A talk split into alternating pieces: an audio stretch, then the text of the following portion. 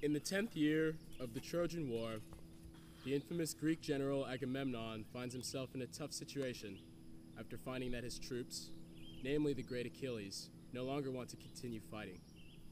A crippled man named Thersites speaks out against Agamemnon, rightly accusing him of being a cruel leader and arguing that the war is not worth fighting. Odysseus, an ally of Agamemnon, rises and rebukes Thersites, declaring that he is a sorry excuse of a man and unfit to stand up alone against princes. Odysseus goes on to publicly humiliate Thersites, mercilessly beating him over the back with a scepter, bringing welts and tears as well as raucous laughter from the crowds. Thersites, ashamed and helpless, scuttles back into the crowd. The scene serves as a reinforcement for the power dynamic of warrior above commoner. And while the words of Thersites prove to be sage advice for the Greek army, his arguments mean nothing due to his crippled and ugly appearance. Camp Pasquaney is not a Greek war barracks, save for the days that Bill Tally is COD. but one characteristic can be observed in both conforming to a personality shaped by competition rather than a set of ideals. The Greek crowd cheers when Odysseus beats Thersites, not because of the wisdom of his rebuke, but rather because of the restoration of the, central, of the social hierarchy. All men are in competition at the war camp, constantly trying to prove they are the better speaker, warrior, and man. Thersites cannot claim superiority in any of these spheres, and thus cannot command the respect of his peers. In the coming weeks on the hillside, we will compete in everything swimming, acting, hiking, composing a table setting. We strive for the respect of our peers through victory in these fields. However, sometimes this competitive environment can prove to be toxic. My entire life, I have motivated myself to work harder in order to be better than others. At fencing, schoolwork, or running. I put in extra hours at the fencing gym or in the library to feel pride when I finish strong in competitions and get straight A's. This system has worked well for me, and I'm thankful that it motivates me to do more. However, this past year I found myself crippled by the anxiety of losing and failing to achieve my own expectations. I lost in the first round of all my fencing competitions and racked up an impressive collection of low midterm grades. My expectations began to suffocate my performance as I watched my classmates and teammates succeed while I felt like a failure. Under the pressure of a new fencing coach who was convinced I didn't understand anything about the sport, as well as professors who spoke in sentences I had to write down and Google later, I found myself trying to escape my problems by going out four nights a week. I stopped speaking to my teammates and showed up to practice exhausted every day. My captain sent me an email about working harder, and a professor spoke to me after class about my lack of participation. In order to replace the success I felt from pe- competing in grades and fencing, I turned to competing in unhealthy behaviors. We Pasquaney men pride ourselves on winning.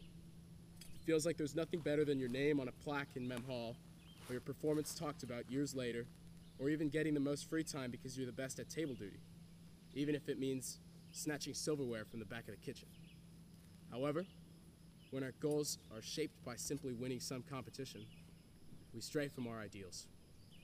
Kindness and respect are thrown by the wayside when we are solely focused on beating others.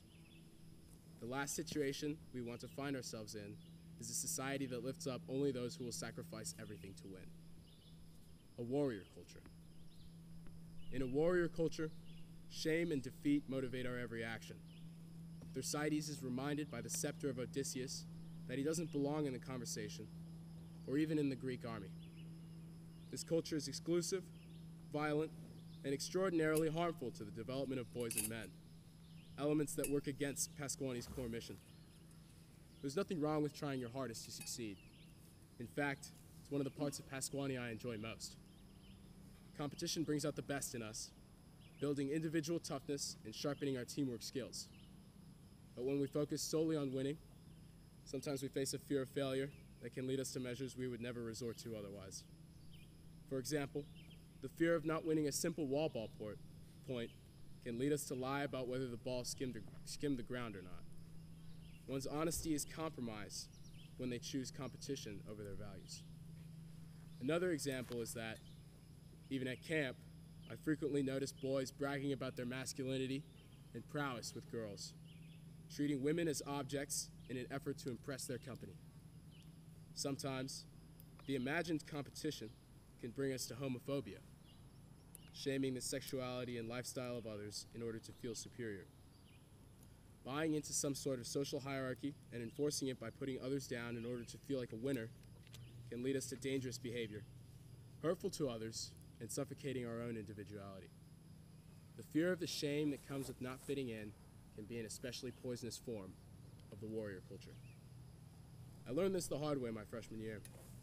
I discarded my usually responsible and mature nature in order to impress people I didn't know, and in doing so, found myself in dangerous situations, and at times even risked the money my parents had set aside for my education. Fitting in and searching for the feeling of success through reckless behavior proved to be not only unnecessary, but also falling into the same trap the Greek soldiers found themselves in millennia ago. Thankfully, I was able to pull myself out from this rut by reevaluating the fuel of competition I had always used to so much success. The problem wasn't that I was incapable of performing at the level I needed to, but, I was, but that my goals had become skewed. Rather than actually improving, I was more interested in getting a higher grade than the student sitting next to me or winning a practice bout at the gym. To reference Mr. Vinny's Jordan Peterson quote from the second chapel talk, do not compete against the man beside you, but rather against the man that you were yesterday. When I compared myself to others to feel like a winner, I lost sight of one of the most important teachers failure. I learned nothing when I won among my friends late on Friday and Saturday nights. I refused to understand that I could develop from the shortcomings I experienced in sports and academics, so I lost the chance to use the ultimate fuel of failure. When we fail, we are never more within ourselves. Processing defeat is the most personal form of self improvement. Warrior culture, however, discourages this process and instead forces us to smother our failures, trying as quickly as possible to forget the shame of losing. At Pasquaney, we have no reason to fear the fate of Thersites. No soldier looms over us with a scepter, threatening to beat us down in front of crowds if we speak out. Winning to avoid shame will push you to sacrifice the things that matter most to you. This warrior culture mindset is toxic and will prevent the introspection necessary for us to mature into successful men, and by forcing us to forget our failures, will wear away who we really are. Your individualism is truly one of the most valuable things to those around you. Cherish it as you compete with others this summer, and use the ample reflection time provided to us every day in order to process the personal struggles you will encounter. Thank you.